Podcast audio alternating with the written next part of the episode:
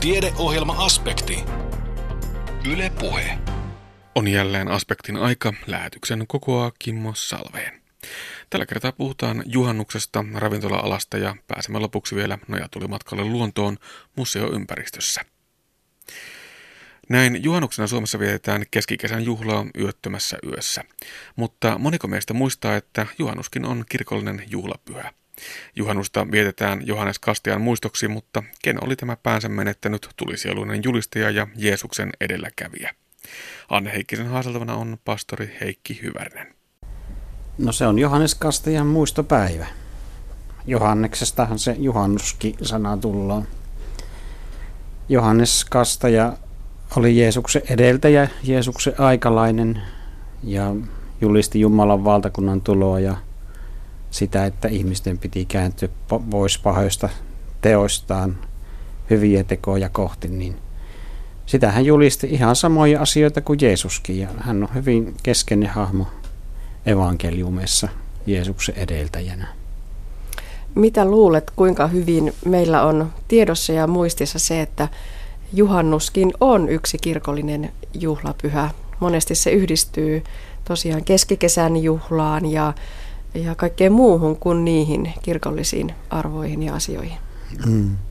Tuskinpa siellä kesämökillä itsekään hirveästi juhannus, juhannuksena on se Johannes Kastaja mielessä, kun saunotaan ja vietetään kokkojuhlia. Sillä on kristillinen merkitys. Johannes Kastaja syntyi puoli vuotta ennen Jeesusta Luukka evankeliumin mukaan ja siitä juhannuksestahan on puoli vuotta joulua. Mm. Puhutaan vielä Johannes Kastajasta. Kuka hän oikein oli? Se oli semmoinen hyvin, tai hän oli hyvin erilainen kuin Jeesus. Hän paastosi, oli autiomaassa, mm, pukeutui kamelin karvaan ja eli hyvin, hyvin niukasti ja hän julisti ihmisille hyvin palavasieluisesti Jumalan valtakunnan tuloa ja, ja kastoi ihmisiä Jordan virrassa sitten. Ja itse asiassa Jeesuksenkin julkinen toiminta alkoi siitä, kun Johannes Kastaja kastoi Jeesuksen Jordan virrassa. Jeesus itse tuli Johanneksen kastettavaksi. Ja kerrotaan, että Johanneksen ja Jeesuksen äidit olivat sukulaisia. Mm, kyllä, kyllä. Elisabet oli jo vähän vanhempi ja moni muistaa sen kertomuksen raamatusta, kuinka Sakarias isä siellä suorittaessaan temppelipalvelusta näki enkelin ja sai ilmoituksen, että hänelle syntyisi poika, vaikka he molemmat Sakarias ja Elisabet olivat jo vanhoja. Ja Sakarias ei mennä uskoa sitä ja sitten menetti sen vuoksi puhekykynsä niin, kauan, niin kauaksi aikaa, kunnes hän sitten sanoi, että sen pojan nimi on sitten Johannes, niin kuin enkeli oli käskenyt. Johannes Kastaja oli myös profeetta, mutta sitten hänelle kävi hullusti paljon ennen Jeesusta. Kyllä, kyllä. Hän joutui tämän tämmöisen luonteensa takia, kun hän uskalsi sanoa asiat suoraan, niin – hän joutui sitten menettämään päänsä, oli liian kova sananen hallitsijaa kohtaan. Ja, ja sitten hän joutui, hänen päänsä tuotiin varilla sitten lopulta hallitsija eteen. Kerroit Heikki Hyvärinen, että Johannes oli hyvin erilainen henkilönä ja persoonana kuin Jeesus. Mitä mm. se mielestäsi kertoo? Kyllä, Raamatun antamaan kuvan mukaan niin Johannes oli tosiaankin hyvin erilainen. Häntä syytettiinkin siitä, että hän oli semmoinen sulkeutunut ihminen, joka vaan paastosi, eikä ollut ihmisten kanssa ollenkaan juhlissa eikä tekemisissä. Kun taas sitten Jeesusta syytettiin siitä, että hän, hän ei paastunut eikä pitänyt tämmöisiä perinneissännyksiä kunniassa, vaan oli siellä, missä, missä oli ihmisiä ja oli usein ihmisten kotona syömässä ja hyvästi syömässä ja juomassa ja viettämässä heidän kanssa ilosta aikaa. Että hän oli hyvin erilainen kuin Johannes Kastaja. Minusta on hienoa, että tämmöinen, kaksi tämmöistä keskeistä henkilöä niin on niin erilaisia. Ei meidän ihmistenkään eikä kristittyjen tarvi olla samanlaisia. Että toinen toiselle on luonteen omasta, että hän on enemmän yksin ja mietiskelee ja, ja haluaa tehdä tietyllä tavalla asiat. Ja toinen taas sitten tykkää olla enemmän ihmisten kanssa ja välillä myös iloitakin toisten ihmisten kanssa elämästä. No entä millä tavalla juhannus näkyy siellä kirkossa? Millainen on juhannus sunnuntain kirkkopyhä? No kyllähän se keskikesän juhla myös kirkossa hyvin paljon on, että on se Johannes Kastaja tietysti siinä semmoisena Jeesuksen edelläkävijänä ja tämmöisenä äm, suurena äm, uskonmiehenä esillä, mutta kyllä siinä meillä kirkossakin painottuu paljon enemmän tämä keskikesän juhla ja tämä luonto, kaikki se luonto, mikä juhannuksena on parhaimmillaan Suomen kesässä, vaikka se joskus niin vähän viilee, että on niin kuin viime, viime juhannuksena, mutta se on kaunista. Silloin on puna-ailakit ja metsäkurjen polvet loistavat parhaimmillaan ja tuntuu, että joka vuosi ne vähän aikaisemmin ja aikaisemmin ilahduttavat meidän suomalaisia. Liittyykö siihen myös kiitos ja kiitollisuus siitä ympärillä olevasta luonnosta? Kyllä, se on semmoinen, se on semmoinen keskikesän ilojuhla, jolloin saadaan kiittää taivaan isä, että hän on luonut näin mahtavan maailman ja näin kauniin maailman. Ja se on semmoinen iloisen pysähtymisen paikka, jolloin saadaan heittää kiitokset taivaan isälle tämmöisestä mahtavasta luonnosta, mitä meillä on. Joskus se menee sillä tavalla, että edes tajua, että on. Mutta on hyvä, että on juhannus ja silloin saadaan kiittää taivaan isää kaikesta, mitä hän on antanut meille. Järve, järvet ja lainetten liplatus ja lintujen äänet ja kauniit kukat, niin kyllä se aikamoinen paratiisi on tämä Suomen luonto kesällä. Juhannuksen vietosta kertoi pastori Heikki Hyvärinen. Näin juhannuksena ravintolat ovat monin paikoin aika hiljaisia ihmisten siirryttyä juhlistamaan keskikesän juhlaa mökeille ja juhannuskokkojen äärelle. Mutta jos nyt ravintolaan tie viekin, niin millainen on hyvä baarimestari, hosti, joka saa asiakkaat ravintolassa viihtymään? Baarimestari Erno Vainanen on kuopiolaisessa ravintolaskenessä monelle yöriennoilla viilettävälle tuttu tyyppi, niin myös Savonian restonomiopiskelijoille, joille hän on pitänyt oppitunteja tutustuttaen heitä ravintolatähdessä alan nykytrendeihin. Nimeä Vainanen itse on saanut osallistumalla erilaisiin kilpailuihin ja verkostoitumalla projekteihin vähän siellä ja täällä. Kilpailupuolella Vainanen on muun muassa voittanut Suomen mestaruuden aperitiivien valmistuksessa. Millainen sitten on hyvä aperitiivi, Erno Vainanen? totta kai tarkoituksena aperitiivilla on herättää sitä ruokahalua ja sitä aukasta vähän niitä maku, makuaisteja ja sitä val, tulevaa ruokailua varten. Tota, hyvä aperitiivi on minun mielestä aika vahva, jopa voi olla jopa hyvinkin mausteinen. Eri tavalla kuin esim. Bloody Mary, mutta että löytyy niin kuin jopa jotain yrttisyyttä ja muuta se nykypäivän aperitiiveja on hyvin monenlaisia, mutta oma, oma maku se saa olla vähän tuommoinen vanhan liiton ja jopa raju, rajunkin makuin. Baarimestari Erno Vainanen, millaisia trendejä ravintolatiskillä näkyy tänä päivänä? Joo, eli juomapuolella on oikeastaan pitkään ollut trendinen vanha, vanhan liiton juomat ja niiden vähän nykypäiväistäminen, että mennään ihan tuonne 1800-luvulle luvulle niissä ja sitten pistetään sinne vähän nykypäivän twistiä. Itselläni trendinä ollut ehkä nyt tommonen nordic ja skandinaavisuus henkinen homma, mutta käsityö, käsityö, että kaikki tehdään itse ja lähdetään sitä kautta valmistaa se kokonaisuus. Varmaan raaka-aineet on ihan niin kuin se ensimmäinen ja tärkein lähtökohta siinä. Kyllä, eli niissä ei paljon periksi anneta, että pyritään, pyritään etsimään parhaat mahdolliset hedelmät ja marjat ja muut, mistä lähdetään sitten tekemään. Mainitsit nuo twistit tuossa. Miten tärkeää se on, että vanhoihinkin juomiin tuodaan aina vähän uusia twistejä ja käänteitä? Öö, tärkeää ehkä sillä, että saadaan sitä, sen baarimestarin ja sen baarin persoonallisuutta esille. Eli pyörää ei kannata uudelleen mennä keksimään, mutta että vaihtaa siihen vaikka paremmat renkaat, niin tämmöistä pientä näkyykö se kädenjälki, sormenjälki sitten, niin kuin miten paljon näkyy? Totta, totta kai se näkyy, että si, sitä sillä baarimestarit pyrkii niin kuin näyttämäänkin sen oman, oman niin kuin osaamisensa ja ehkä sen maku, makumaailman, mitä ha, ha, hakusessa. Kyllähän hyvä juoma myöskin näyttää hyvältä, että nykyään baareissa on paljon erilaista lasistoa, koristeisiin panostetaan hyvin yksinkertaisia koristeita, mutta pienillä, pienillä kikkailuilla saadaan niistä hyvän näköistä, mutta ja baarithan on hyvin persoonallisia myöskin niin ihan kokonaisuutena nykyään, että ei yritetä olla kaikille kaikkea, vaan tehdään jotain yhtä, yhtä juttua myöskin siitä itse koko, kokonaisuudesta. Yksi asia, mikä liittyy visuaalisuuteen, niin tuota, jos muistellaan vähän aikaa taaksepäin, sellainen leffa kuin Cocktail, varmasti sullekin tuttu ja sullekin siitä varmasti usein mainitaan. Miten paljon tällainen niin kuin temppuilu ja, ja yleisön viihdyttäminen liittyy tähän Mm, viihdyttäminen liittyy tietenkin jo siinä niin äsken mainitsemassani housemanshipissa ja muussahan se tulee esiin. Valitettavasti tämä flyretending trendi on ollut ehkä nyt pienessä inflaatiossa, mutta tuota, nyt Suomesta on ruvennut taas löytymään uusia innokkaita harrastajia. Se semmoinen NS-temppuilu, temppuilu, että pullot lentää ja jäät lentää, niin se on ehkä siirtynyt vähän alta pois siihen, että ollaan menty enemmän siihen, arvostetaan sitä käsityötä ja sitä semmoista huippuraaka-aineiden käyttöä ja huippualkoholien käyttöä ja tämmöistä enemmänkin. Lehtori Markku Haapakoski, miten paljon Savonian ammattikorkeakoulussa käytetään tämän kaltaisia vieraskouluttajia?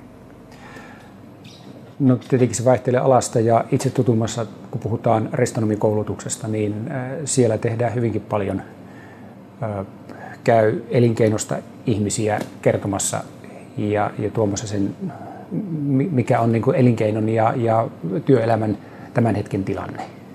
Voisi sanoa, että sellainen kolmas osa opinnoista on sellaisia, jossa ollaan työelämän kanssa enemmän tai vähemmän yhteistyössä. Onko tämä trendi kasvava, että yhteistyötä tehdään yhä enemmän ja enemmän? Yhä enemmän ja enemmän, se, se pitää paikkansa. Että, ja, ja myös toisaalta työelämä kokee sen, että nuorilla on myös hyviä ideoita.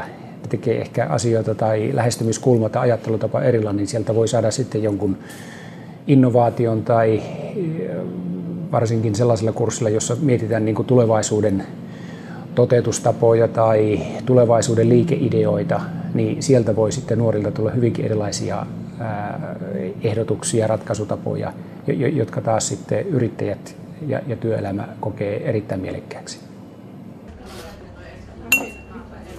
Kellään minkä näköistä niin kuin tuntumaa kautta kosketuspintaa näihin jälkkäridrinkkeihin? Olen juonut Joo. Onko, ketkä on tehnyt tarjoilijahommia, että onko niinku siellä tullut vastaan? Mitään. Siis no Iris Coffee varmaan ainakin on tullut. Joo. Meillä on Haraldissa on joku, jotkut kaksi ihan omaa sellaista, joku Fransmannien kahvia ja joku kaakao Okei. Okay. Jälkimmäinen kuulosti hyvältä. Mut joo, että on siis jonkunnäköistä niin tekemistä ollut näiden kanssa. Eli pitkälti suomalaisethan juo kahvia tosi paljon muutenkin.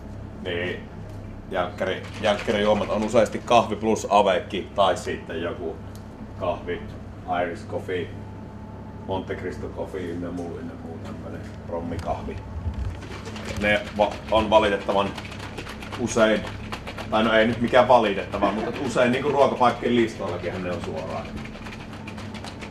Tehdään tänään muutama vähän tosissaan erilainen. Aloitetaan tämmöstä superklassikosta kuin Alexander, onko kellekään tuttu, nimi tuttu. Tehdään se brändi Alexander. Eli alun perin Alexander on tehty Ginistä. Tulee tosi super erilainen kuin tämä mikä tehdään. Mutta aikaan saatossa se yleensä Alexander, sille on käynyt vähän niin, että se on muuttunut brändi Alexanderiksi niin kuin vaan matkan varrelta. Et sitä tosi harvat paikat tekee siitä ginistä. Tämän tyyppisissä tilanteissa, missä, missä tässäkin opiskelijat ovat baaritoimintojen kurssilla aidossa oppimisympäristössä, niin kyllähän molemminpuolinen hyöty, eli tällainen win-win ajattelu.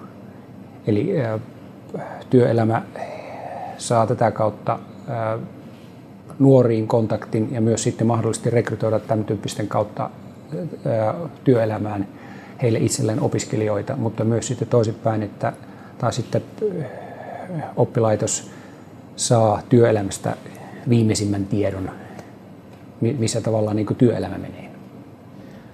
Olet nyt ollut opettamassa Savonin ammattikorkeakouluopiskelijoita.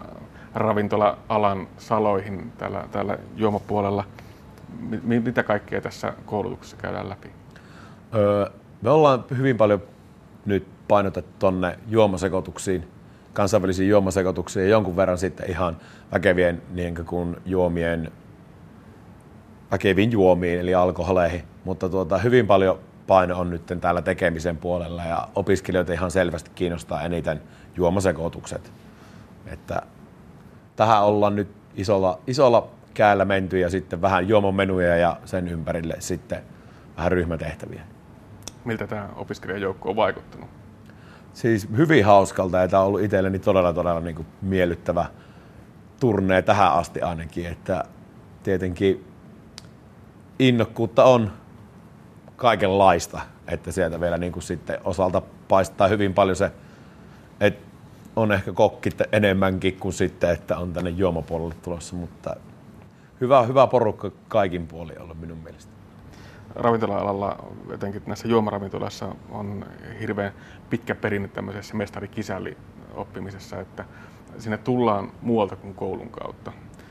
Mitenkä tärkeä rooli koulutuksella esimerkiksi niin ammattikorkeakoulutasolla on, on ravintola-alan kannalta tässä juomapuolella?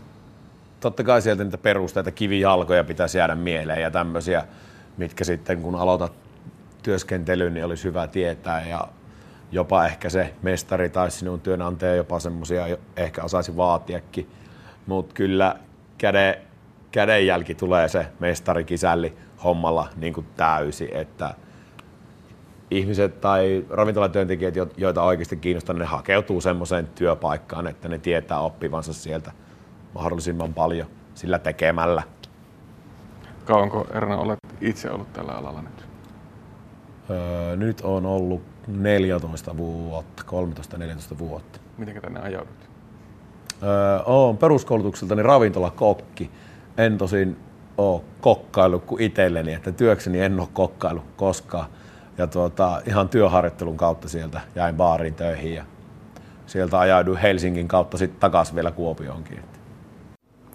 Miten tärkeää se on, että esimerkiksi tässä kun pääsee jo sen aidon työelämän kanssa yhteyksiin ja tekemisiin, niin pystytään jo opiskeluaikana luomaan niitä kontakteja sinne työmaailmaan? Kyllähän sillä on suuri merkitys niin kuin opiskelijan ammatillisen kasvun kannalta. Kyllä se on ehdoton, että et opiskelija pääsee jo näkemään. Ja myös sitten opiskeluaikana opiskelija voi kokeilla, että okei, että mikä sektori tai alue sieltä työelämän, jos ajatellaan, että minkä tyyppisessä ravintolassa haluaa tehdä töitä. Joku painottaa enemmän ruokaravintolaa, joku painottaa enemmän hotellia, joku painottaa enemmän juomapainotteista ravintolaa, niin sieltä sitten löytyy se oma vaihtoehto, että mikä, mikä kiinnostaa eniten. Niin näitä pääsee vaivatta opiskeluaikana kokeilemaan.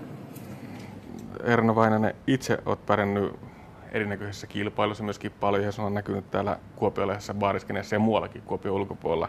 Voisi jossakin määrin, määrin tuota, luokitella jo jonkunnäköiseksi tällaiseksi henkilöbrändiksi. Miten helppoa baarimestari on, on tuota, nousta sieltä baarimestareiden, baarimikkojen loputtoman pitkästä rivistä esiin ja, ja tuota, luoda itselleen niin kuin nimeä ja uraa sitä kautta? Pitää olla määrätietoinen ja periksi antamaton totta kai. Öö, tietenkin No sosiaaliset taidot menee taas siihen, että osaat verkostautua oikeisiin paikkoihin ja, ja se kilpaileminen ensinnäkin tuo nimeä esille sillä, että saat näkyvyyttä sillä, mutta se, sekin on taas sitä periksi antamuutta ja sitä, että sulla on se tähtä jonnekin pitkälle. Tota, se vaatii kyllä sen täyden omistautumisen. Onko se sitten nyrkkeilyä, juoksemista tai mitä tahansa. Et jo täysillä sun on se tehtävä, että jos sä haluat siinä pärjätä ja näkyy. Taas päästään siihen persoonakysymykseen, että ää, tätä työtä pitää tavallaan niin kuin elää. Se, se ei niin kuin, niin kuin sovellu, sovellu ihan kaikille, vaan se niin kuin tulee vapaa-aikana ja se tulee muutenkin sitten seuraa mukana. Kyllä sä, kyllä sä sitä tämmöisessä kohdassa niin kuin esimerkiksi miten, mihin asti minä olen päässyt, kyllä se on ihan aamusta aamuun sitä baarimestaruutta, että kyllä se niin kuin, luet ja opiskelet itse ja oot koko ajan yhteydessä muihin, ja, muihin baarimestareihin ja muihin tällaisiin porukoihin. Et kyllä, aamusta aamu baarimestari. Sä oot tehnyt tätä hommaa jonkun aikaa. Sulla on varmaan hyvä näkemys siitä, että mitä vaaditaan hyvältä baarimikolta tai baarimestarilta. Joo, se la- laajempi kysymys. Hyvältä baarimestarilta vaaditaan erinomaiset sosiaaliset taidot, hyvä käyttäytyminen tietenkin. Ää, reseptiikkaa pitää, pitää olla selkärangasta lähteä. Hyvä hosti, vähän, vähän monenlaista. Tietenkin matikkapääkin on varmaan hyvä, hyvä olla hallussa, mutta ennemmin painotan tänne sosiaalisiin taitoihin ja semmoiseen hostmanshipiin ja tämmöiseen vieraanvaraisuuteen. Että tällä saadaan ne sinun vieraat viihtymään vähän kuin ne olisi sulla kotona. Loputhan sitten on niin sanottu teknisiä asioita, juomat ja reseptiikat ja muut, mutta että sinulla on hyvä se oma itsesi ulosanti ja muu, niin vieraat tulee sinun takia sinne. Juomat on sitten jopa ehkä se toinen seikka vasta siinä. Milloinka baarimestari on valmis? Ehkä ei koskaan. Kaikki muuttuu koko ajan. Pitää olla sille aja, aika, aika ajan hermolla nykyään pitää lukea tosi paljon. Ei koskaan. Niin kuin, onko sellaista ammattia olemassakaan, että oot valmis johonkin täysin. Aina opit jotain uutta. Näin arvioi baarimestari Erno Vainanen, joka järjesti syksyllä Kuopiossa Savonia ammattikorkeakoulun restonomiopiskelijoille perehdytystä drinkkien maailmaan. Haaseltavana oli myös Savonia ammattikorkeakoulun lehtori Markku Haapakoski. Kuuntelet siis aspektia, jonka kokoaa Kimmo Salveen. Tiedeohjelma Aspekti. Yle Puhe. Miksi käki munii vieraaseen pesään? Kuinka monta sataa kertaa talitiaisemo lentää päivässä ruoanhakumatkalla pesäpöntölle ja takaisin? Miltä tuntuu minkin turkki tai tuoksuu mänty, kataja tai tyrni? Kuopion luonnontieteellisen museon kesänäyttelyssä voi tutustua eläinten poikasten syntymään, kasvuun ja itsenäistymiseen. Näyttelyssä selviää muun muassa se, että kalatkin leikkivät leluilla. Nyt siis silmät kiinni ja nojat tuli matkalle museoon. Sieltä jatkaa toimittaja Anne Heikkinen ja oppana on luontopedagogi Mari Viikholm. Luonnontieteellisen museon kokoelmissa poikasia on jonkin verran, eli tähän näyttelyyn jouduttiin lainaamaan kyllä myös luonnontieteellisestä keskusmuseosta. Ja vaikka poikasten elämä on vaarallista ja niitä tosiaan kuolee paljon tuolla luonnossa, niin aika harva niistä loppujen lopuksi päätyy meidän kokoelmiin. Ja syy siihen on se, että ne päätyy parempiin suihin. Suurin osa niistä sitten jää petojen saaliiksi. No mutta nyt poikasia on museossa läjäpäin. Ja tosiaankin hyvin, hyvin tota, monenlaisia on lintuja, nisäkkäitä, mitä muuta. Löytyy täältä sitten yksi kalanpoikanenkin vielä. Eli koko repertuaari tällä kertaa museossa esille. Miksi nimenomaan eläinlapset juuri nyt? Eläinlapset on tähän aikaan vuodesta hyvin tämmöinen ajankohtainen aihe.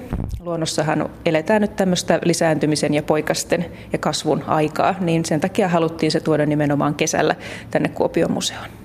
Ja varmaan myöskin niin, että kun lapsiperheet ovat liikenteessä, niin tämä on näyttely, joka varmasti kiinnostaa. Ihan varmasti kiinnostaa. Et nyt kun näyttely on ollut auki jonkin aikaa, niin, niin luokkaretki aikana tämä oli hyvin, hyvin suosittu. Täällä kävi valtavasti eri ikäisiä koululaisia ja päiväkotiryhmiä. Ja nyt sitten kun ollaan kesäloma-ajassa, niin nyt sitten toivotaan kovasti lapsiperheitä vierailulle. Kovinkaan moni meistä ei pääse näin lähelle niitä eläinlapsia tuolla luonnossa. Onko se niin, että ne kätkeytyvät niin hyvin, että niitä on itse asiassa hyvin hankala päästä näkemään? No se riippuu tietenkin lajista. Et suurin osa hän on nähnyt sorsanpoikasia uimassa kesämökin rannassa. Tai sitten jos pihassa on vaikka pesäpönttö, niin sieltä kuuluu sitten paljon tirskutusta. Mutta tota, nisäkkäiden poikasia ei välttämättä pääse näkemään kovin läheltä. Emo suojelee niitä niin hyvin, että ne on siellä piilossa. Mistä aloitetaan? Lähdetäänkö syntymästä liikkeelle? Lähdetään tästä ihan syntymästä liikkeelle. Millä tavalla eri eläinten poikaset syntyy? Täällä on lintuja ja sitten mäyrä. Tuolla on kaksi todella pientä mäyränpoikasta. Syntyvätkö ne tuon kokoisina? Nämä mäyränpoikaset, mitä meillä tässä on esillä, nämä on sentään parin viikon ikäisiä, että kun niillä on silmät avautunut ja, ja tota, ne on vähän tuolla tavalla ryövimässä jo, niin tota, ne on pikkusen vanhempia kuvasta syntyneitä. Mäyrillä, niin kuin monilla muillakin petoeläimillä, niin poikaset syntyy hyvin avuttomina, sokeina ja kuuroina, ihan niin kuin koiranpennutkin. Niin tota, nämä poikaset on sentään hiukan vanhempia. No entä sitten haahka? Mahdottoman söpö pieni. pörröinen otus. Haahka, hyvin, hyvin tämmöinen hauska pieni untuvikko. Haahkat taas sitten syntyy tai kuoriutuu munasta hyvin valmiina. Eli samalla tavalla kuin monet muutkin vesilintujen poikaset ja kahlaajien ja kanalintujen poikaset, niin, niin haahkoilla on jo untuvat, kun ne kuoriutuu. Ja suurin piirtein heti, kun ne on sitten kuivuneet, niin, niin tota, ne sitten lähtee viipertämään pois sieltä pesästä. No ei ne varmaan ihan ilman emoa sentään pärjää. Ei tietenkään, että kyllä suurin osa eläinten poikasista, ainakin mm, tämmöisten selkärankaisten eläinten poikasista tarvitsee kyllä sitä emoa tai vanhempia siinä vaiheessa, kun ovat vielä pieniä ja avuttomia. Kurkataanko sitten Järri Peipon pesään, ketä sieltä löytyy? Järripeipon pesässä ei vielä ole itse asiassa poikasia tässä, että tota, tässä nämä vanhemmat on juuri saaneet pesän rakennettua, mutta tuossa vieressä on sitten tämmöinen pesä, missä on varpusen poikasia, ihan tämmöisiä pieniä nakuja poikasia, jotka tuossa kerjää suuammollaan. Ja tämä se tilanne siellä pesässä on, että mahdoton piipitys kuuluu ja oranssit tai keltaiset suut ovat auki ja sitten vanhemmat sinne vuorotellen niska limassa kantavat syötävää. Joo, se on valtava työ, mitä nämä pikkulintuvanhemmat joutuu tekemään. Joissain tutkimuksissa on laskettu, kuinka monta kertaa esimerkiksi talitiainen lentää edestakaisin. Ja tämmöisenä keskimääräisenä päivänä talitiaisemo lentää 600 kertaa edestakaisin. Et se on aika hirveä työ, mikä on poikasten kasvattamisessa. No mitä sinne pesään viedään? Sinne viedään käytännössä hyönteisiä, toukkia, tämmöistä proteiinipitoista ruokaa. Ja sillä linnunpoikaset sitten kasvavat hyvin nopeasti. No, toimiiko siellä pesässä tämmöinen luonnonlaki, että se kuka pystyy nousemaan sinne lähemmäs vaikkapa pöntön suuaukkoa tai tuossa, tuossa tuota, pesässä muuten pärjää parhaiten siinä ruokakilvottelussa, niin pärjää myöskin ja jää henki. Näinhän se aika usein on. Et jos on niin kuin erikokoisia poikasia, niin isoin ja vahvin, joka pystyy kerjäämään kaikkein voimakkaimmin, niin, niin se myös sitten saa enemmän ruokaa ja siitä tulee aina sitten vahvempi. Ja tässä itse asiassa meillä on hyvä esimerkki sitten tällaisesta linnun poikasesta, joka, joka tosiaan hyvin kirjaimellisesti sitten niin kuin syrjäyttää ne muut poikaset. Meillä on tässä käenpoikainen, jota Kirvinen ruokkii. Ja käelle, käellehän on ihan tyypillistä se, että käenpoikainen usein kuoriutuu ensimmäisenä ja sitten se niin kuin heittää kaikki muut munat. Ja jos on joku toinen poikainen kuoriutunut, niin heittää ne poikasetkin ulos pesästä. Ja useimmiten se jää sitten ainoaksi lapseksi, jota ottovanhemmat sitten ruokkii ihan hikipäässä. Tässäkin näkee, että koko ero on jo melkomoinen. Toi äitiparka on paljon pienempi kuin, kuin oletettu lapsi. Joo, äiti jää kyllä tässä, tai isä, en oikeastaan tiedä kumpi toi on, mutta tota, vanhemmat jää joka tapauksessa huomattavasti pienemmäksi kuin toi käenpoikainen. No onko se niin, että käki munii aina vieraaseen pesään? Näin on. Käki ei koskaan rakenna omaa pesää. Et käkinaaras aina valitsee sieltä sitten niin kuin juuri sen lintulajin pesän, jossa se itse kasvoi pienenä. Eli jos se on kasvanut leppälinnun pesässä, se munii leppälinnun pesään. Jos se on kasvanut kirvisen pesässä, se munii kirvisen pesään. No niin, no tämä on vasta mystistä. Miten se voi tämän päätellä ja tietää? No se tiedetään itse asiassa jo siitä, että meillä on Suomessa tämmöisiä erilaisia käkirotuja. Ei voi oikeastaan puhua vielä edes alalajeista, mutta rotu saattaa olla tässä ihan sellainen hyvä ilmaisu. Ja tota, sellainen käki, joka munii leppälinnun pesään, sen munat muistuttaa leppälintua. Eli se ei, tämä hämäys ei toimisi, jos se munisi johonkin toiseen pesään. Eli tässä on niin kuin tapahtunut tällaista luonnonvalinnan muokkaamaa ohjausta, että niin kuin tietyn käkirodun munat muistuttaa aina vaan enemmän ja enemmän sen isäntälajin munia. Mutta käkilapsi ei koskaan tapa omia vanhempiaan.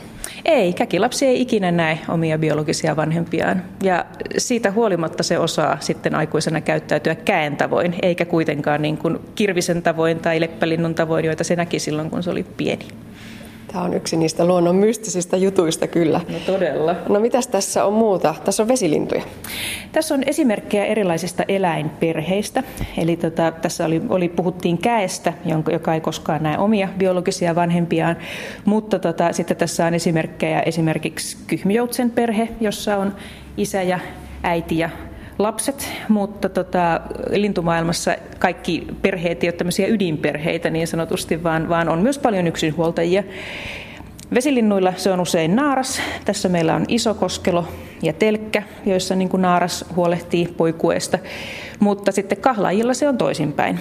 Eli kahlaajilla naaraat lähtee hyvin aikaisin jo syysmuutolle ja koiraat isät jää sitten huolehtimaan tänne yksinhuoltaja isinä tänne sitten poikueen lentokykyisiksi. Mennään vähän lähemmäs tätä kyhmyjoutsenta.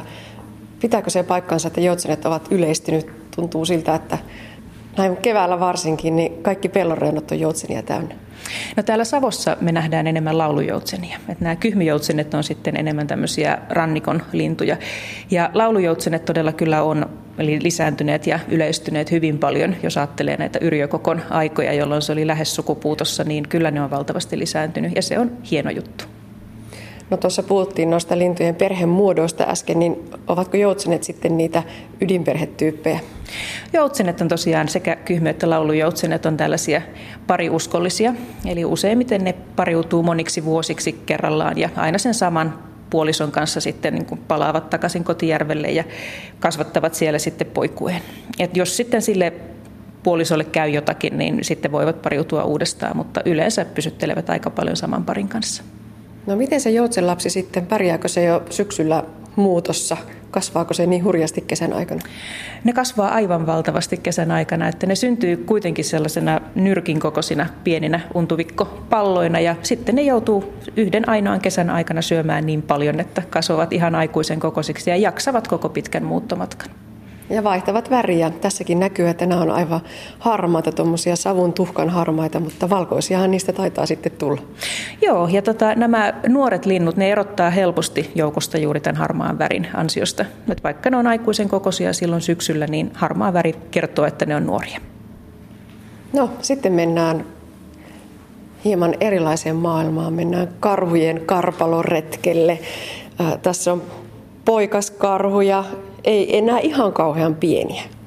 Ja meillä on tässä meidän silitettävät karhunpennut, joiden nimi on Ben ja Min. Ja tota, ne ei tosiaan ole tässä enää ihan, ihan pieniä. Nämä on tämmöisiä loppukesän, alkusyksyn poikasia, jotka tänne nyt sitten on päätyneet. Ja tota, tässä osiossa kerrotaan eri, eläinten erilaisista aisteista ja tässä pääsee sitten museovieraatkin vähän kokeilemaan, silittämään ja nuuhkimaan ja käyttämään omia aistejaan. Joo, täällä on erilaisia turkkeja, mitä voi kokeilla.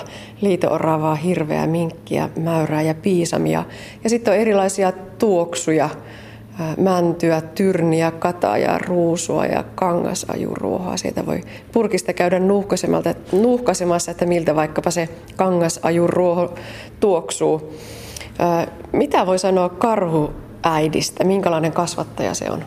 Karhuäiti on hyvin semmoinen niin kuin lempeä kasvattaja, voisi sanoa, ja hyvin semmoinen opastava. Eli karhuemon täytyy näyttää, mistä löytyy ruokaa ja millä tavalla sitä ruokaa sitten niin kuin saa. Ja tota, se opettaa näitä omia poikasiaan usein kaksikin kesää.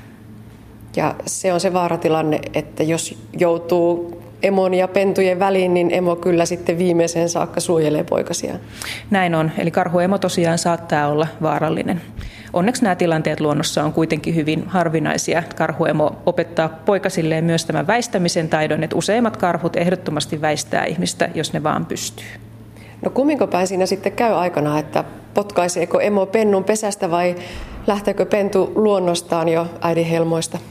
Se varmaan vähän riippuu. Että tota, että jos, tokihan näilläkin on persoonallisuuseroja, eli jos on niin kuin hyvin itsenäinen pentu kyseessä, niin se saattaa sitten niitä omia tutkimusretkiä vähitellen laajentaa ja laajentaa. Ja toisaalta sitten taas hyvin, hyvin monillakin käy sitten myös niin, että tota, emo ilmoittaa, että nyt kiitos riittää ja olkaa hyvä ja poistukaa, jatkakaa omaa elämänne.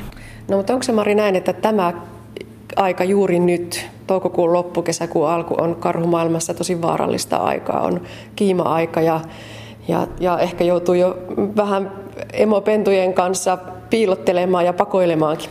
Näin on. Eli kiima-aika voi olla pennuille vaarallinen, koska uroskarhut eivät välttämättä suhtaudu pentuihin mitenkään kovin lämpimästi. Että ne, ne, on, ne on keskittyneet ainoastaan silloin siihen naaraskarhun vallottamiseen ja siinä voi sitten pentu jäädä jalkoihin ja sille voi käydä huonosti. Niin useimmiten, jos uroskarhu on lähellä, niin sitten emo kehottaa pentuja kiipeämään puuhun. Et siellä ne on turvassa, koska iso uroskarhu ei puuhun pääse. No jatketaanko sitten Saukon ja Majavan tapauksilla. Nämä ei näytä kyllä pennuilta. Tässä taitaa olla nyt tämä aistikokemus ennemminkin. No tässä tämä majava on kyllä ihan pentu, mutta tota, saukko on kyllä sitten ihan, ihan aikuinen. Että se valittiin tuohon sen takia, että sillä on hyvin semmoinen miellyttävän tuntunen turkki silitettäväksi. Mutta tota, majava on kyllä pentu. Mutta tällä kertaa museossa saa koskea ja ihan luvan kanssa silittää. Se on aika harvinaista. Se on aika harvinaista, että toki täälläkin on monta sellaista eläintä, joihin ei saa koskea, mutta tähän aistiosioon on nyt sitten kerätty ihan erikseen näitä tällaisia eläimiä, jotka on käsitelty sillä tavoin, että niitä on turvallista koskea ja sitten ne myös kestää sen silittämisen. Eli niiden käsittelyssä ei ole käytetty mitään myrkkyjä. Jatketaanko vielä tätä aistiosiota? Mennäänkö tuonne yön ääniä Tänne voi mennä Sinne kuuntelemaan, voi mennä. jos uskaltaa mennä pimeään. Tässä osiossa kuunnellaan keväisiä yön ääniä. Eli täällä, jos menee tämmöiseen pimeään koppiin ja kuuntelee ihan hiljaa, niin täällä kuuluu huuhkajan huhuilua ja lehtopöllön korkeata soidin ääntä. Ja tota, sitten täällä kuuluu myös semmoista sulavan lumen lirinää ja tuulen huminaa. Eli tämä on hyvin semmoinen niin kuin elämyksellinen kokemus silloin, kun ei yhtään mitään näe. Tämä on aivan säkkipimeä silloin, kun pistetään verhot kiinni. No, uskaltaako lapset oikeasti tulla tänne? Kyllä, täällä on käynyt, käynyt aika moni. Että tota, toki jotku, joidenkin mielestä se on pelottavaa, että kun on aivan pilkkopimeätä eikä tiedä, mitä, mitä tulee tapahtumaan. Mutta tota, sitten kun tänne tulee kerran ja huomaa, että mitään pahaa ei tapahdu, niin uskaltaa taatusti toisenkin kerran.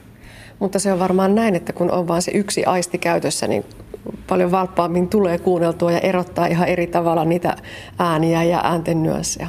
Se on ihan totta, kyllä. No niin, mulle riittää pimeys. Jatketaan matkaa. Täällä on meillä pienin pieni rusakko. Ja tällaisiakin on juuri nyt tuolla luonnossa aika runsaasti. Tällaisia on tosiaan hyvinkin paljon. Tämä on semmoinen niin kämmenen kokoinen tämä rusakko, joka tässä meillä on. Jänikset ja rusakot kasvaa hyvin nopeasti. Eli tämäkin poikainen, mikäli se sitten olisi saanut elää, niin, niin parin viikon päästä se olisi ollut sitten jo ihan omillaan toimeen tuleva. Ne kasvaa todella ihan silmissä. Ja edelleen sellainen, minkä moni varmaan tietääkin, että jos tällaisen tapaa vaikkapa jossakin metsäpolulla, niin emo ei ole häntä hyljännyt, vaan, vaan ei, ei, ei tosiaan kannata ainakaan mennä ottamaan. Ei tosiaan. Eli joka ikinen vuosi tulee näitä tällaisia ilmoituksia niin sanotusti hylätyistä jäniksen poikasista tai rusakon poikasista. Ja todellisuudessa ne elää juuri sillä tavoin, kun rusakon poikasen kuuluukin. Eli emo käy ihan kerran pari vuorokaudessa imettämässä sitä poikasta ja kaiken muun ajan se on siellä itsekseen ja piilossa mahdollisimman hiljaa paikallaan, jotta kukaan ei sitä sitten huomaa. Ja tota, sillä ei useimmiten ole yhtään mitään hätää. Se pitää vain jättää rauhaan. Tässä puhutaan myöskin suojan väristä. Voi pukeutua eri värisiin viittoihin ja kokeilla, että millaisessa viitassa sulautuu maisemaan parhaiten. Tässä rusakko kyllä on sen värinen, että tuollaiseen metsän pohjaan, niin ei sitä sieltä erota. Ei sitä tosiaan sieltä erota, että niin kun mä itsekin olen hyvin monta kertaa melkein ollut astumassa päälle, jos mä olen jossain pusikossa rymyämässä, niin, niin tota, kyllä noi todellakin erottuu todella heikosti sieltä maastosta, mikä on ihan hyvä, että sehän on se niiden tarkoituskin. Me mentiin muuten vähän ohi. Palataan takaisinpäin, koska täällä oli tämä, tämä telkän poikanen, joka tekee huiman hypyn tuolta pöntöstä maahan. Se voi olla ihan useita, useita metrejä. Joo, tämä on niin kuin mun mielestä yksi jännittävimpiä asioita suomalaisessa luonnossa. Tämä, että miten, miten telkän poikanen uskaltaa ja pystyy ja selviää tästä, tästä ensimmäisestä hypystään. Kun tota, telkkähän on vesilintu, sorsien sukulainen tai sorsalintu, ja siitä huolimatta se pesii mielellään puussa ja kolossa, mikä on, on vähän hämmästyttävää. Ja tota, telkkä, telkkäemo ei kuitenkaan pysty viemään ruokaa sinne pönttöön, se ei kuulu sen sen tapoihin eikä ekologiaan eikä rakenteeseenkaan. Ja tota, sen takia sen täytyy sitten kutsua ne poikaset hyvin aikaisin ulos sieltä pesäkolosta tai pöntöstä ja viedä ne sitten rantaveteen syömään. Ja tota, kun pienet poikaset ei osaa lentää, niin niiden on todellakin vaan sitten suoritettava tuommoinen kamikatsehyppy tuolta pöntöstä tai kolosta alas. Ja Usein kun pönttö tai pesäkolo on tämmöisen met- ihan siis tavallisessa metsässä, niin metsän pohja on usein pehmeää, että ei niitä sitten edes satu. Ne on hyvin keveitä ja pieniä ja ne hyppää semmoisessa laskuvarjo X-asennossa, että ne levittää itsensä mahdollisimman suureksi ja untuvat vielä lisää sitä ilmanvastusta, niin ne vaan pompahtaa ikään kuin siihen metsän pohjalle ja ravistavat itseään kerran pari ja se oli siinä. Mutta silti se on aika huikeeta. Muutaman metrin korkeudesta tämmöiset pikkuruiset untuvikot hyppää vaan rohkeasti. No mutta maalikko kysyy, että miksi telkän pönttö pitää laittaa niin korkealle? Telkän pönttöä ei oikeastaan tarvitse laittaa niin kuin noin puolitoista metriä korkeammalle, mutta tota, jos telkkä pesii esimerkiksi luonnonkolossa, niin se saattaa sitten olla useamman metrin korkeudessa, että kukapa sille telkälle nyt sitten menisi kertomaan, että ei kannata. Et, et telkkä, telkkä ei mulle kuitenkin tärkeintä on se, että pesä on suojassa. Ja sitten taas niin kuin korkealla oleva onkalo, niin se on hyvässä suojassa. Ja sitten se luottaa vaan, että poikaset pärjää. Mm. Sitten seuraavaksi puhutaan leikistä. Täällä on ketunpoikasia ainakin leikkimässä.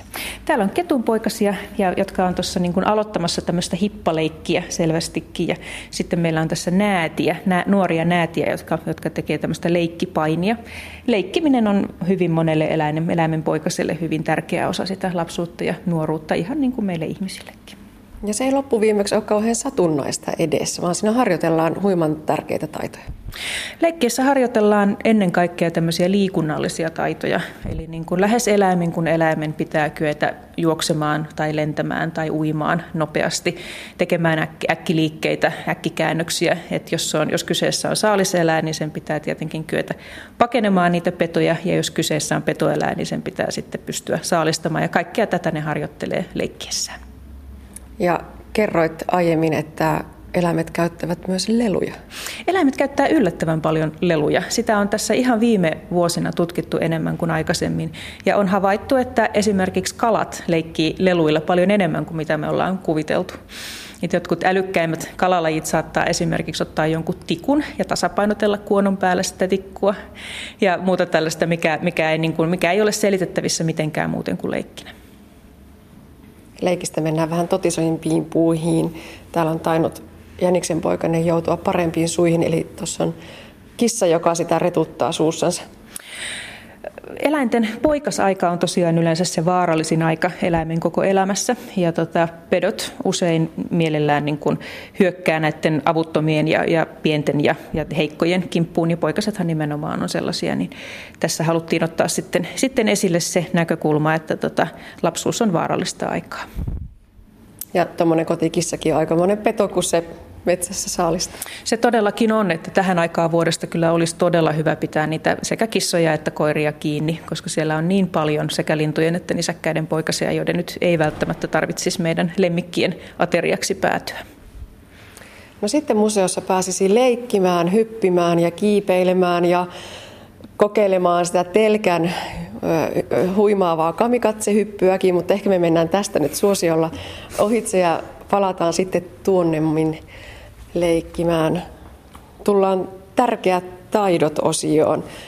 Ja tässä nyt nähdään, kuinka majava opettaa lapselleen padon rakentamista. Ja se onkin aikamoinen juttu. Padon rakentaminen ei ole yksinkertaista. Että luulenpa, että kukaan meistä ei ihan tuosta noin vaan pystyisi rakentamaan tämmöistä majavapatoa, vaikka meillä on niin kuin lukutaitoja, kymmenen sormea ja muutakin tämmöisiä etuja, mitä majavilla ei ole. Mutta majavat on tosiaan käsittämättömiä näissä insinööritaidoissaan. Että et se on mun mielestä ainakin ihan uskomatonta, että ne pystyy muokkaamaan kokonaisia ekosysteemejä käyttämällä ainoastaan hampaitaan ja käpäliään ja aivojaan. Ja se padon rakentamisen opettelu, se kestää aikansa. Se kestää aikansa. Että tota, majava perheessä on ihan tavallista, että poikaset asuu siellä ihan useita vuosia.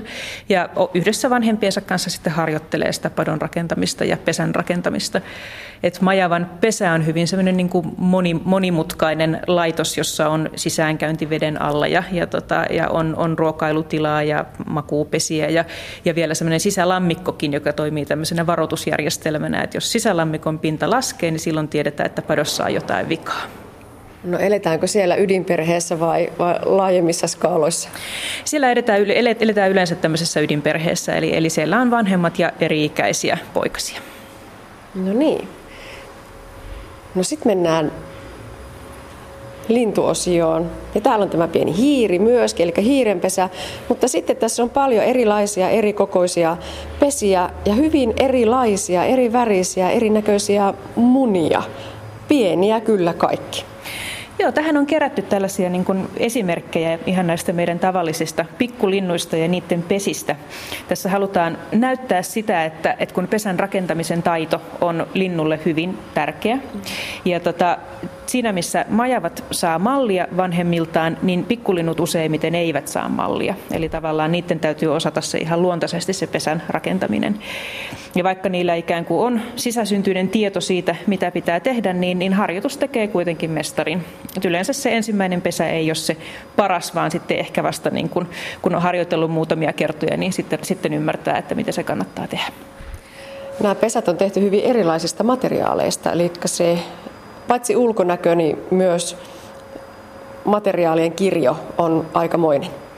Kyllä, esimerkiksi pikkukäpylintu, se käyttää tämmöisiä ihan risuja ja naavoja ja, ja, tota, ja, ja tämmöistä jäkälää, eli se on aika tämmöinen vankkarakenteinen ja aika robusti, aika semmoinen niin kuin karkea tämä pesä. Kun sitten taas esimerkiksi hernekerttu, se punoo hyvin niin kuin tarkkaan tällaisia pieniä korsia ja laittaa ehkä jotakin pieniä untuvia sinne niin kuin pehmusteeksi. Eli se tosiaan riippuu ihan siitä, että mitä materiaaleja on, on siinä, siihen aikaan saatavilla, kun pesää rakennetaan ja mikä on sen kaikkein tarkoituksenmukaisin pesä. Itse huomasin kotiterassilla, että Villa Viltistä alkoi loimet kadota aika nopeasti. Muutamassa viikossa viltti oli syöty ja lintuja siinä pörähteli. En kyllä lajitunnistusta osannut tehdä, että mikähän lintu oli, mutta pesää siinä varmaan puuhattiin. Kyllä joo, että nämä niin villat ja eläinten karvat, että kun itselläni on pohjavillallisia koiria, niin tota, vien aika mielelläni sitten keväällä tätä irtoavaa pohjavillaa ulos ja se on hyvin suosittua pesämateriaalia. Ei, kulu, ei kestä kauaa, kun ne on sieltä pihalta hävinneet. Hmm. Ja mieluummin sen antaa linnulle kuin sen villaviltin, no, joka tuli kyllä. syödyksi. Mm. No sitten kysytään, miten iso minusta tulee? Tässä on pieni hirven vasa. Ja siitähän nyt kyllä kasvaa ihan jättimäinen roikale. Siitä voi kasvaa todella ihan käsittämättömän suuri. Hirvi on meidän suurin eläin, joka painaa satoja ja taas satoja kiloja. Et iso, iso hirvisonni on kyllä todella sellainen kunnioitettava ilmestys. Ja tästäkin hirvenvasasta, joka kymmenkilosena syntyy, niin olisi voinut sitten kasvaa semmoinen monisatakiloinen sonni. No minkälainen hirven vasan lapsuus on? Kuinka rakastavat vanhemmat sillä on siinä läsnä? No, hirven vasa elää yle, äitinsä kanssa yleensä, eli tota, useimmiten syntyy kaksoset, mutta joskus syntyy vain yksi vasa, joskus harvoin kolmoset tai nelosetkin on ehkä joskus syntynyt, mutta tota, yleensä niitä on kaksi. Ja ö, myös hirven vasa saattaa löytyä jostain niin kuin esimerkiksi hakkuaukealta makaamasta ihan semmoisena pienenä keränä. Ja silloin tilanne on samantapainen kuin sen jäniksen poikasen kanssa, eli siihen ei saa mennä koskemaan. Emo on varmasti jossain lähellä, että se pitää vain jättää rauhaan ja poistua paikalta, niin sitten emo uskaltaa käydä hakemassa sen jälkeläisensä sieltä pois. Ja tuolla liikenteessä on oppinut sen, että kun hirven emä menee edeltä, niin kannattaa jarrutella, koska yleensä se yksi tai kaksi vasaa sieltä kohta sitten koikkelehtii ihan samoja jalanjälkiä perästä. Joo, kyllä vasat usein seuraa hyvin tiiviisti sitä, sitä emäänsä, eli varovaisuutta liikenteeseen. No mitä sitten? No meillä on tässä esimerkkejä tämmöisistä eri eläinten poikasista ja minkälaisiksi ne sitten kasvaa isona. Meillä on tuossa esimerkiksi kaikille tuttu tämä sinisorsa, joiden poikasia näkee nyt juuri tähän aikaan vuodesta hyvin paljon, että ne poikuet voi olla isojakin. Ja tota, sitten kun ne kasvaa aikuisiksi, niin ne saa sitten tämän niin kuin ihan aikuisvärinsä ja muuttuvat ihan erinäköisiksi. Joo, aikamoinen muutos on kyllä ulkonäössä. Onko sorsa yksi niistä, joilla se on suurimpia tämä ulkona on muutos poikasesta aikuiseksi? No kyllä on hyvin monia lintulajeja, joilla se, joilla se muutos on yhtä suuri. Melkein kaikki lintujen poikaset on tämmöisiä maastovärisiä, kun sitten taas hyvin monella lintulajeilla koiraat on sitten värikkäitä. Eli tavallaan niin kuin koirailla se muutos on suurempi kuin naarailla. No sitten on peltopyy, hyvin pieniä pyylapsia tulee siellä perässä. Pieniä pyylapsia kyllä. Peltopyypoikue voi olla todella valtava, eli siellä voi olla parikymmentäkin poikasta ainakin aluksi, koska niin kuin on ollut puhetta, niin tota, linnun poikaset maistuu kyllä monelle pedolle, niin tota, usein sitten niistä monet jää saaliiksi. Ja sitten on hauki, hyvin pienestä tirristä, tuommoinen 5-6 senttinen taitaa olla, niin voi kasvaa myös hurjapeto. Hauki kasvaa ihan valtavasti, eli sehän syntyy, syntyy ihan semmoisena muutaman millin kokoisena pikkuruisena kalanpoikasena ja se voi kasvaa sitten reilusti yli metriseksi, niin se on, siinä se kasvu on kyllä aika hurjaa. Ja kalojen kasvuhan ei lopu koskaan, että, että ne ei, niin siinä ei oikeastaan voi sanoa, että missä vaiheessa se on täysikasvuinen. Että tota, kalahan voi kasvaa ihan niin kuin elämänsä loppuun asti. No sitten, pyrähdetään tästä vielä eteenpäin. Puhutaan ruoasta, eläinlasten ruoka-aika – Onko se periaatteessa niin, että ne jo pienestä pitäen syövät sitä lajityypillistä ruokaa? Se riippuu myös vähän lajista. Eli nisäkkäiden poikasethan ihan ensimmäiseksi imee emonsa maitoa, mutta tota, kyllä ne jo siinä ensimmäisen kesänsä aikana alkavat maistella sitten sitä lajityypillistä ruokaa. Et meillä on tuossa pieni siilinpoikainen, joka, joka sitten, jonka edessä on ruokalautainen täynnä matoja ja toukkia. Eli nämä niin kuin erilaiset selkärangattomat on siilille sitä oikeanlaista sapuskaa. Ja oravan poikasella on pähkinöitä ja kaikenlaista muuta herkullista. Oravanpoikasella on pähkinöitä ja kukkia ja norkkoja ja silläkin on sitten vähän noita toukkia siinä. Eli kun oravat syö kesäisin aika paljon kasviravintoa, jonkin verran myös niin kuin näitä eläinruokaakin, mutta tota, hyvin paljon kasviravintoa, niin tuohon on kerätty sitten oraville maistuvaa sapuskaa. Sitten täällä on lautasella myös kalaa ja taitaa olla pieni hiirikö tuossa on. Joo, meillä on tässä näitä lintuja, eli tota, harmaalokkin poikanen elää aika pitkälti kalalla, hyvin pienestä pitäen.